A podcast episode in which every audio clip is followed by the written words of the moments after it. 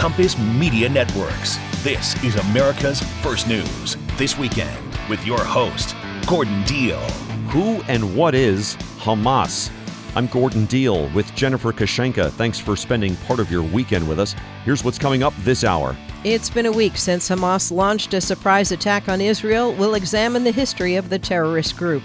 On the weather front, if you want a preview of how much snow we'll get this winter, check out October conditions in Siberia. Where's the booze? Concert goers aren't getting drunk like they used to before seeing the most popular rock bands. We'll explain why. And what business leaders are saying about the management style of Deion Sanders football coach at the University of Colorado. You know, they sort of rallied. They, they played USC, another top 10 team, really close the next week, and then they got back in the win column a week later. And so the, the confidence that his team exudes is impressing some of the business gurus that I've spoken with. Callum Borchers at the Wall Street Journal on leadership lessons from Coach Prime. Well, it was one week ago that Hamas launched a land, air, and sea attack against Israel, and the death toll continues to rise on both sides after Israel declared war against the terrorist group, the first time the nation has done so since 1973. The attack by Hamas is the largest assault on Jews since the Holocaust. Who is this group? More from Rachel Schilke, reporter at the Washington Examiner. Rachel, what did you look at? Well, basically, I kind of looked at the history of Hamas, kind of who are they, where do they operate, who are they operating for. And so Hamas is a Palestinian militant group. Um, it is deemed a terrorist organization by the United States. Um, and it is the governing body of the Gaza Strip, which is a Palestinian enclave where about like 2 million people live. Okay. And so their beef with Israel, I know, is uh, is centuries long, if not longer. But but basically, here, this particular issue is what. So this is, issue is over just the continuing struggle between Palestinians wanting to have self governance and wanting to end the occupation, quote unquote, of Israel.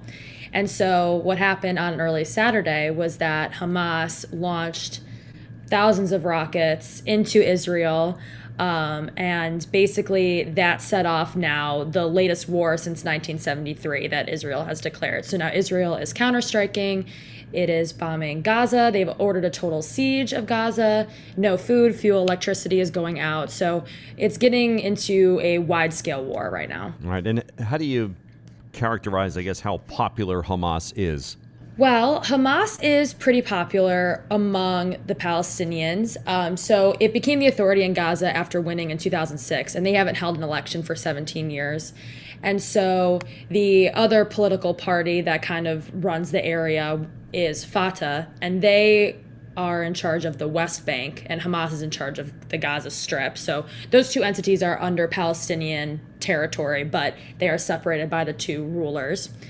And so a poll actually was conducted in June 2023, and a lot of people actually do not want the reunification of Gaza and the West Bank. About a third of Palestinians consider it to be one of the most damaging developments for their people. And after a lot of things were going wrong just over the years of conflict, Hamas kind of stepped up and really became a formidable force. And so that's kind of what is driving some of the popularity behind their hmm. rule. We're speaking with Rachel Schilke, reporter at the Washington Examiner. Her piece is called What is Hamas and Who is the Commander Known as the Guest Behind the Terror Attack on Israel? Also, Hamas uh, would like Israel to no longer exist, correct? Correct. That is one of their three pillars. Okay. And then explain who the guest is. Who is this guy? So the guest is the commander of the military wing of Hamas. So, and just so everyone's clear, Hamas is the political party. They're the political entity. The people who are attacking right now are the military wing of Hamas. And so their commander is Mohammed Deif. And so Deif actually translates to quote unquote guest and it references the practice of Palestinian fighters staying at a different sympathizer's home each night to evade Israeli intelligence, to evade soldiers who want to capture them or to get them out of there. Um, and so Deif has been hunted by Israel for decades, and he actually was almost killed 20 years ago in an airstrike.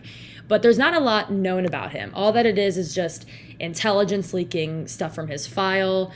There's information about him being a bomb maker and helping Hamas dig a network of tunnels under Gaza. He moved really quickly through the ranks of the military wing and so helped create some of Hamas's first rockets. And those rockets, um, at least 3,500 of those were launched on into Israel on Saturday alone. Mm. All right, where does Hamas get its uh, funding to support the military and and obviously the weapons? So there is some speculation as to where they're getting their funds, who's supporting them, but traditionally Hamas receives funding from Iran pretty significantly, whether it's weapons, whether it's training or funds. Um, some reports say that Iran provides $100 million annually to Hamas. And then Turkey also has a hand in it as well because they reportedly house some of the group's top leaders. So they also kind of have some sort of connection to them. Whether or not Iran or Turkey had any involvement in this attack, you know, is still being conducted by intelligence officials, so it's hard to speculate. But we at least know that there's some trails that signal that they have some sort of connection to the group. Touch a little more uh, as we finish up here on the history, uh, specifically 1948 when Israel was created. Yeah, so that's kind of where the conflict between Palestine and Israel starts, is when Israel was created in 1948, shortly after the Holocaust. And so since then, you know, Israel invaded the Sinai Peninsula, Peninsula and the Gaza Strip, which was under Egyptian control. And, you know, they withdrew in 1957, but they still had control over the Gaza Strip. And then Egyptian and Syrian forces invaded Israel in October 1973, which is when the last time Israel declared war up until a couple days ago. Thanks, Rachel. Rachel Schilke, reporter at the Washington Examiner. Coming up next, business lessons from Coach Prime. Bring smiles to all when shopping online with Dell Technologies Gift Guide. Whether it's for the artist, the entrepreneur, the student, or the streamer, you'll find the perfect gift. Dell.com slash gift guide makes gifting easy with a carefully curated selection. Shop now to explore our innovative PCs like the XPS 13 laptop, powered by the latest Intel Core processors, plus accessories. Visit Dell.com slash gift guide today. That's Dell.com slash gift guide. Thanks for spending part of your weekend with us. Everyone from The Rock to 60 Minutes swooned over Deion Sanders after he led one of college football's worst teams to a 3 0 record early this season. To business gurus, though, this is the moment that Coach Prime and his swagger really get interesting, since their hot start has cooled off somewhat. What the business class is saying from Callum Borchers, columnist at the Wall Street Journal. Cal, what are you hearing? Well, so far, what I'm hearing is they're impressed by the way the team has looked kind of resilient the last couple of weeks after a really disappointing crash against the Oregon Ducks, right? So, if you don't follow college football, Deion Sanders took one of the worst teams in college football, got him at this 3 0 start. Everybody's in love with the team, and then they just get absolutely pummeled uh, against Oregon in week four. And it looks like, oh, things have fallen apart. Is this going to be, you know, a major letdown? For the program. But then, you know, they sort of rallied. They, they played USC, another top 10 team, really close the next week, and then they got back in the win column a week later. And so the, the confidence that his team exudes is impressing some of the business gurus that I've spoken with. Interesting. Who are saying what here? But what they're saying is that in a turnaround situation, which this clearly is, right? This was a team that won one game last season. You sort of have to come in and project a high degree of confidence, even if you actually don't necessarily have all of the answers. I thought that was interesting, talking to a couple of these consulting types, you know, McKinsey and Price Waterhouse Coopers people who go in and try to, you know, uh, turn around troubled businesses. Because if you don't get buy-in, their argument is, then nothing will ever succeed. It's not that you're so cocky that you think you're always right, but if you don't have a certain amount of swagger, um, that gets people on board and, and to at least give a full effort to whatever your vision is, you know, then you're doomed before you even start. And, and clearly that's something that Sanders has done. He's got this team believing in him and itself. We're speaking with Callum Borchers, columnist at the Wall Street Journal. His piece is called It's Prime Time for Bosses to Pay Attention to Deion Sanders. There were, there were a bunch of things I took away uh, in different parts of your piece, like you just referenced confidence. The connections with players, I thought was another one um, setting high expectations, not accepting mediocrity, trusting through caring, it seems. Yeah, I mean, I think a big one there is that sort of mix between being confident, but also, you know, holding himself and players to a really high standard. You know, uh, the most recent game against Arizona State was a really good example where they, they almost blew it, right? I mean, they were up uh, close to the end, and they give up this very long touchdown drive, and they needed a last second field goal to pull out the win. So afterwards, you know, Deion Sanders says, hey, you know, it's a wonderful win. And oh, by the way, we played like hot garbage, was, was his phrase. And so, so I, what, what I hear from business business executives, when they hear Coach Sanders say that, they say that's an important distinction. When when we say he's confident confident, it's not because he's cocky in some inherent superiority that you know we're just better than everybody, so we don't have to work hard. On the contrary, uh, what he's saying is, I don't accept mediocrity, even if the result was good and we won the game. I, thought that the effort and the discipline were lackluster at times, and, and I don't accept uh, those kinds of shortcomings, and we need to keep working harder. And, and so the, the business types say that's an important distinction, that the confidence has to be rooted in a belief that you can achieve greatness, but that you have to work really hard to do it. Uh, you said uh, Coach Prime does know when to turn down the limelight. Explain. Yeah, too bad for me, right? I mean, I was hoping he would continue to just lap up all the interview requests, uh, but uh, but no. After they lost their second game, when I reached out to their athletic department, the response was, "Hey, coach is really scaling back on media right now," uh, which I thought was interesting, right? I mean, clearly uh, he's a self-promoter uh, and proudly so, right? I mean, he's got his own branded sunglasses. Uh, for a while, it seemed like he was on every TV show in America, including 60 Minutes, right? Well, well beyond the yeah. world of of sports media. But but I think after a couple of, of losses, part of what he's signaling probably to his teenage and 20 something players is okay, it's time to refocus, keep our heads down, and, and really be working hard. And we're, we're going to re earn all that level of attention. Um, but maybe after a, a couple of uh, you know handy losses is not the time to go out uh, you know doing the whole interview circuit again. Thanks, Cal. Callum Borchers, columnist at the Wall Street Journal. Coming up next, what we're getting wrong about burnout on the job. One thing we all have in common is a need to feed. If you're like me, you love to eat and want to eat right without much pre planning and shopping. Enter HelloFresh, America's number one meal kit. Kickstart a fresh fall with HelloFresh handling all the meal planning and shopping. They do the work, you take a bow. Plus, HelloFresh is more than just dinners, there's breakfast, quick lunches, fresh snacks, tasty, time saving, and delivered to your front door. HelloFresh's convenience, variety, and quality keep me eating right all day and night. Right now, save from the start. Go to HelloFresh.com slash 50Gordon and use code 50Gordon for 50% off plus 15% off the next two months. HelloFresh's menu offers 40 recipes and over 100 add-ons. Go to HelloFresh.com slash 50Gordon and use code 50Gordon for 50% off plus 15% off the next two months. Say goodbye to boring meal plans and HelloFresh, America's number one meal kit. HelloFresh.com slash 50Gordon. Hey, glad you could be with us. According to a recent report from Fortune, American workers are overwhelmed with uncertainty thanks to economic turmoil, and that can lead to burnout and a host of other issues addressing that with this weekend's Jennifer Koshenka. If you're feeling overwhelmed and burned out, you've got a lot of company. How can we fix those feelings? Here with some tips as Peter Mattiz, Fortune 500 business consultant and author of Plan B, a professional's guide to authentic success.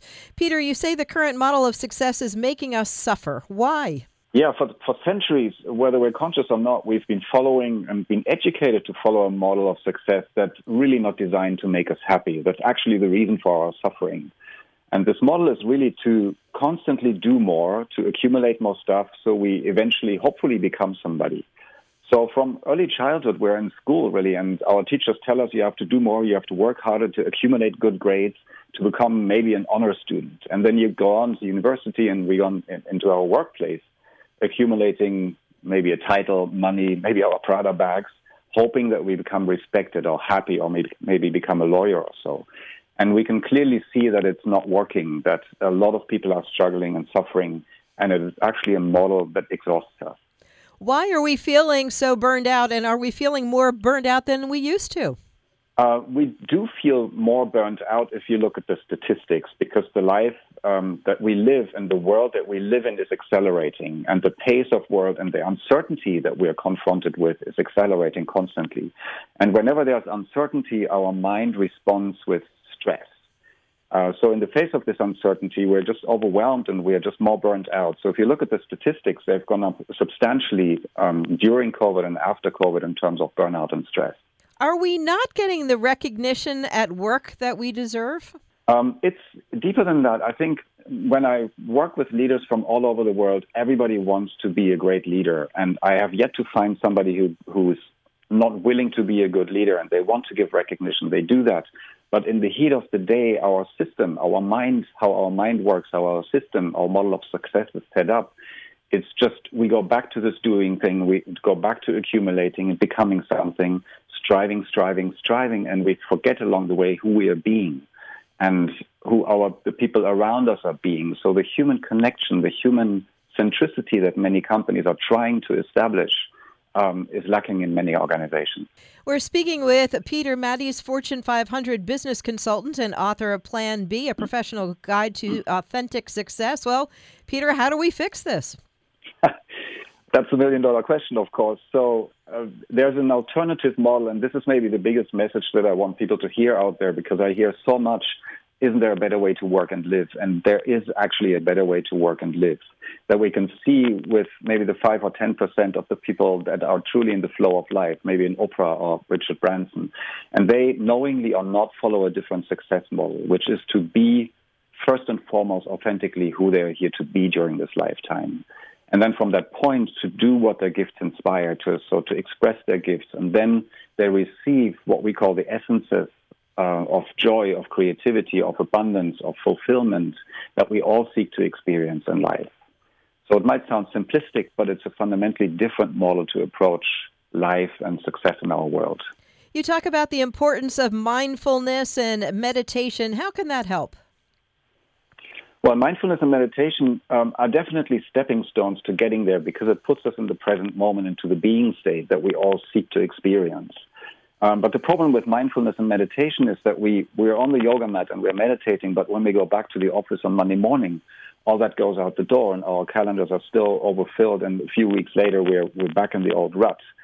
So there is something deeper at play here. Uh, there's a deeper issue, a pathway that we need to find that can translate the feeling states that we might experience when we meditate or when we're on the yoga mat to actually translate them into the work world and getting stuff done in that kind of a being state, maybe. Peter, do we have to walk away from work at the end of the day, or are the lines too blurred now with what we're doing from home? Um, well, work will shift over time. And when I speak to people again, millions are yearning for a different way to work. And we do not need to work, uh, walk away from work. There's a different way to do it that we can bring into our organizations, which we're actually helping organizations do. Um, this book that I've been written, uh, writing, Plan B, is really for the professional in the workplace to discern who they're here to be and how they can bring that into their own career, whether it's in the workplace or whether they choose to leave. That's this weekend's Jennifer Kashenka with Peter Matisse, author of Plan B, a professional's guide to authentic success. 30 minutes now after the hour on This Weekend. Did you know traditional bed sheets harbor as much bacteria as a toilet seat? The germs in your sheets can cause acne, allergies, stuffy noses, and other gross ailments. Fears, though, that you can put to bed with Miracle Made bed sheets. Miracle Made uses silver infused fabrics inspired by NASA that are thermoregulating to keep you at a perfect temperature all night. Miracle Made is self cleaning, self cooling, luxurious, eco friendly bedding designed to protect your skin for more restorative rest. My wife and I love them. Now, my listeners can have a clean night's sleep while saving over 40% and sleep cool all summer and warm all winter. The website, trymiracle.com slash Gordon. Claim your free three-piece towel set and save over 40% at checkout. Miracle Made products are backed with a 30-day money-back guarantee. Again, the website, trymiracle.com slash Gordon. Trymiracle.com slash Gordon to save big. You can sleep cool, comfy, and clean. Miracle Made bedding, NASA inspired for out of this world comfort. Sleep clean with Miracle. Thanks for spending part of your weekend with us. Gordon Deal with Jennifer Kashenka coming up this half hour, predicting our holiday shopping patterns. Plus, watching Siberia in October for clues about American snowfall this winter. And when did rock concerts become tame? We'll have that story in about 15 minutes. Well, what will our shopping habits and trends be for the holiday season? NerdWallet is out with its annual holiday shopping report. Here's personal finance expert Kimberly Palmer with NerdWallet. Kimberly, give us some findings. Well, Americans are very excited for the holidays and plan to spend money on average $831, but despite the fact there is a lot of stress and strain on consumers this year because inflation means prices are up across the board. And so basically, shoppers have to balance that stress with the fact that they really want to celebrate the holidays. All right, so put the $831 spent Um, in perspective, is that more than last year? Is it the same? Is it adjusted for inflation at all? Do we know? It is. So it's actually very similar to what people spent last year. And what we're finding is that because prices are higher, people are making adjustments to their budget. So they might be a little bit more selective in what they buy. They might spend more time shopping around and comparing prices. And in some cases, they're even having conversations with their family and friends in advance saying, hey, let's scale back a little bit this year. And so that's how, despite the fact that prices are higher, people are still spending roughly the same as they did last year. And here's a red flag I think we tend to see almost annually, but uh, some of last year's shoppers still have debt this figure is always shocking because people go into the holiday season thinking, okay, I'll turn to credit cards to help me cover some of these costs. But the fact is that debt sticks around. And among the people who did turn to credit cards last year to shop, about a third are still paying off those balances. So it's just a reminder to be a little bit careful when you're thinking about how to fund your holiday purchases because that debt can stick around. Yeah. Do it do we have figures as to what we might be thinking this year in terms of using that credit card? Absolutely. So people are still planning, similar to last year, to, to shop with their credit card. There are also some new, increasingly popular ways to pay for shopping. Of course, savings are always best, but when people get to the register and you know they just they don't have enough, but they really want to make the purchase, more people are also turning to uh, buy now, pay later plans where you actually break up your payments over several installments. Mm-hmm. Uh, you do have to be careful with that too, because just like credit cards, it is a form of debt that you have to pay back eventually. Uh, so people are turning to a variety of methods to fund their shopping. Of course, saving up in advance is always ideal, but not always possible. We're speaking with Kimberly Palmer, personal finance expert at NerdWallet. They've got new, uh, a new study on our holiday spending plans and what we plan to do with an average spending of about 831 bucks. Uh, what about some of our shopping habits here? It's very interesting because people are really shopping with their values. For a lot of people, shopping small, shopping locally, so going to local small businesses and supporting them is really important. People also want to go green, so they're trying to avoid uh, their carbon footprint when they're shopping. They're trying to think, can I get, can I regift items I already have? People are really getting creative about stretching their budget and also shopping in a way that reflects their values. That's Kimberly Palmer personal finance expert with NerdWallet. Thanks for spending part of your weekend with us. If you want to know just how cold and snowy the winter here in much of the U.S. will be, look no further than faraway Siberia, known as the refrigerator for the Northern Hemisphere. More from Doyle Rice, weather reporter at USA Today. Doyle, what's this about? Yeah, th- there's a meteorologist who has discovered this uh, connection between heavy snow in Siberia in October and then how it how it translates into heavy or extreme winter weather in across the central and eastern United States. Uh, he's determined that if it's a very snowy October in Siberia, then that means that it, we're we're we're in for it here in the central and eastern U.S. with a cold winter. Why October in Siberia?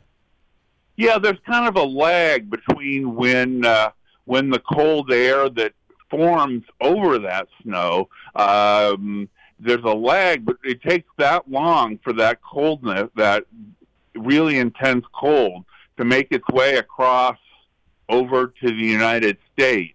Uh, it's not something that's it's it's a very upper air pattern. It's not the lower level of weather that we're kind of used to here. Uh, it's much more of an upper level pattern with big climatological patterns up there. Wow. So what's it like this uh, this snow in October? I mean, Siberia is a big region, right? So what's it like for this this snow? How much is there in, in a big oh, snow October? Uh, Siberia is gigantic. It's bigger than the land area of the United States and Alaska put together. So we're talking a lot of snow. And uh, it October is actually when Siberia sees its greatest expansion of snow cover. Uh, it's not in the winter because it's it starts snowing so early there that because it's such a cold region that any precipitation they get in October is usually in the form of snow. Wow. We're speaking with Doyle Rice, weather reporter at USA Today. His piece is called How Cold and Snowy will the U.S. winter be? Why October snow in Siberia could hold the answer. Uh, so you referenced mm-hmm. this researcher Judah Cohen. Um, what, what is he saying? Like seventy-five percent accuracy? He's he's confident with.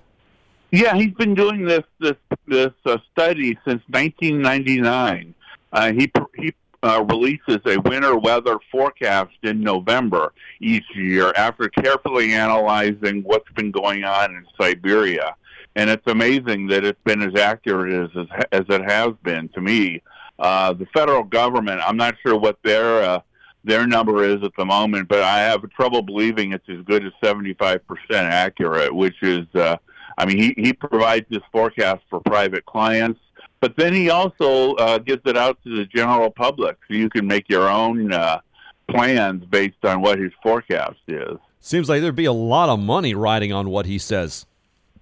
Oh yeah, I'm sure he's uh, um, probably well uh, compensated for his uh, his uh, uh, forecast for these clients that he pays uh, that pay for his services. So the so the last week of November, he'll he'll write yeah. a blog essentially with his findings about what the U.S. winter will be like. That's correct and um, he, that comes out at the end of November. He does that every year, and it's, he, he said it's interesting that it really he's only found a connection between the kind of weather in the central and eastern U.S., but not the western U.S. He has not uh, uh, found been able to determine a link between what happens in Siberia and the kind of severity that the west western U.S. will get. Well, I know we're in for a pretty serious El Nino winter here, and that can have an impact on western United States. Thanks, Doyle. Doyle Rice, weather reporter at USA Today. Coming up next, when rock concerts got tame. Bring smiles to all when shopping online with Dell Technologies Gift Guide. Whether it's for the artist, the entrepreneur, the student, or the streamer, you'll find the perfect gift. Dell.com slash gift guide makes gifting easy with a carefully curated selection. Shop now to explore our innovative PCs like the XPS 13 laptop, powered by the latest Intel Core processors, plus accessories. Visit Dell.com slash gift guide today. That's Dell.com slash gift guide. Hey, thanks for joining us. Rock and pop concerts are a far cry from the days when a boozed up Jim Morrison was accused of exposing himself at a Doors gig in Miami, or when drunken fans rioted at Woodstock 99, a festival that tried to emulate the original. Jim Carlton, reporter at the Wall Street Journal, says many concerts now are comparatively staid affairs. Jim, what's going on here? This is really a crazy story. Uh, I'm a I'm a baby boomer, so uh, I uh, was I happened to be at the Outside Lands Music Festival in San Francisco in August, and just noticed that um, there wasn't really a lot of heavy drinking going on. So I did some investigation, and it turns out that the um, Gen Z uh, crowd that goes to a lot of these concerts, and, and millennials too, they just don't drink as much as those us, us old guys do. So um, you know they're healthier. Um, they want to enjoy the concerts more. So anyway, there's this big shift away from uh, getting just plastered at rock concerts. Yeah. Well, if you're spending like 250 bucks on a ticket, I would guess you you don't want your you know booze to ruin it, whether that exactly. day or the next morning. right. Right. Exactly. Good. Good point. what, uh, so. Um, do you feel like you're an outlier like when you go to these shows because uh, like you i mean I'd, I'd certainly be having something in the parking lot if not at the concert well to be sure they do have alcohol servings um, at Outside Lands a lot of these uh, festivals, they'll have like a bar area. And at Outside Lands, they had six uh, pop-up bars, and each one had alcohol, but um, each one also had mocktails. Um, and uh, they gave me a uh, kind of a fake Moscow Mule that actually tasted the, like the real thing without the kick. Um, I was at a, um, a a bar called Less Is More, um, and they specialize in low alcohol uh, uh, uh, drinks. Um, and I talked to two young women. Um, in their early 30s. Uh, they were drinking um, Aperol spritzes, very low alcohol. And I asked one, Ali Sewell, why are you, you know, not, um, you know, drinking something stronger? And she said, oh, we we want to enjoy ourselves and still be able to remember the music. Plus, we're in our 30s now. We have to be careful. so. oh, so you bring up a good point. Is this a phase we go through? In our 20s, do we party at the concerts and then we start to dial it back in our 30s, 40s, 50s? Well, you know, uh, Gordon, I was thinking that might be the case, except that I talked to some of uh, some uh, uh, Gen Z uh, people in their 20s uh, saying the same thing. Um, I did an online uh, conversation with a woman from the Netherlands. She says, "Oh, I would never think of going to a concert uh, inebriated. I don't even like to get high there. I want to enjoy the music, and, and in fact, it's, it's a stigma. So it's really completely different than when I was growing up." How about if it were uh, an ACDC or Metallica crowd versus a pop star crowd? Does the type of That's music a- matter? That is an excellent point, uh, uh, and I've been to a couple of ACDC concerts and Metallica. Love them. Uh, um, won't say what I was doing there, but um, uh, there's a, a place called the Hotel Congress um, in Tucson, Arizona that I talked to. They bring in music acts, and they noticed um, that when they get the indie concerts that draw a Gen Z crowd, their alcohol consumption uh, at the uh, venue was down 25% compared to other um, uh, uh, acts uh, for rock country uh, that were more like uh, you know normal consumption. So they definitely do see this Gen Z, you know, millennial kind of lower consumption everywhere, really. Well, then, that's just it, Jim. Tell the millennials to stop calling me and you. We're just not going to their concerts anymore. They're no fun. Well, you know, hey, that, that, you've got a really good point there. Maybe we were that example. I don't know. We're speaking with Jim Carlton, reporter at the Wall Street Journal. His story is called When Did Rock Concerts Become Tame? Thank alcohol free Gen Z. Even the performers, as you've mentioned, have gotten in on this. Oh yeah, it was crazy. So I was um, listening to Conan Gray, and uh, you know, I'm I'm not you know I'm not really that up the the, the, Gen Z music, but uh, he's a, uh Gen Z uh, YouTube star, um, and he was uh, performing on one of the stages, and then he noticed that someone appeared to have been partying a little too hard, so he stopped his performance and said, "See, this is why you all really should be sober." Uh, Wow. and he said that to the crowd, and they cheered. And I, I was like, "What? This is this is not Jim Morrison. It's not the Doors. It's Right. not the Who smashing guitars. This is 2023." Thanks, Jim. Jim Carlton, reporter at the Wall Street Journal. Oh, finish with this. The Texas Rangers were up and down through the second half of the season, but there was one constant in the locker room. Fox 4 News Dallas says in an attempt to stay loose during a stressful stretch of the season, the team started playing the music of the band Creed. Rangers pitcher Andrew Heaney says the team would play Creed songs before games. Rangers rookie Evan Carter said the song One Last Breath, Six Feet from the Edge, is popular among the guys. The official Creed account on X even got in on the fun, posting a link to a story with the caption, Let's go, Rangers, let's go. While the team may be feeling the songs, their skipper is apparently not. Rangers manager Bruce Bochy told Fox 4 News Dallas that he doesn't know a lot of Creed songs. He says they're not in my lane. Rangers Astros, game one of the ALCS, Sunday night. That'll do it for this hour. For Jennifer Kushinka, I'm Gordon Deal. Thanks for listening to This Weekend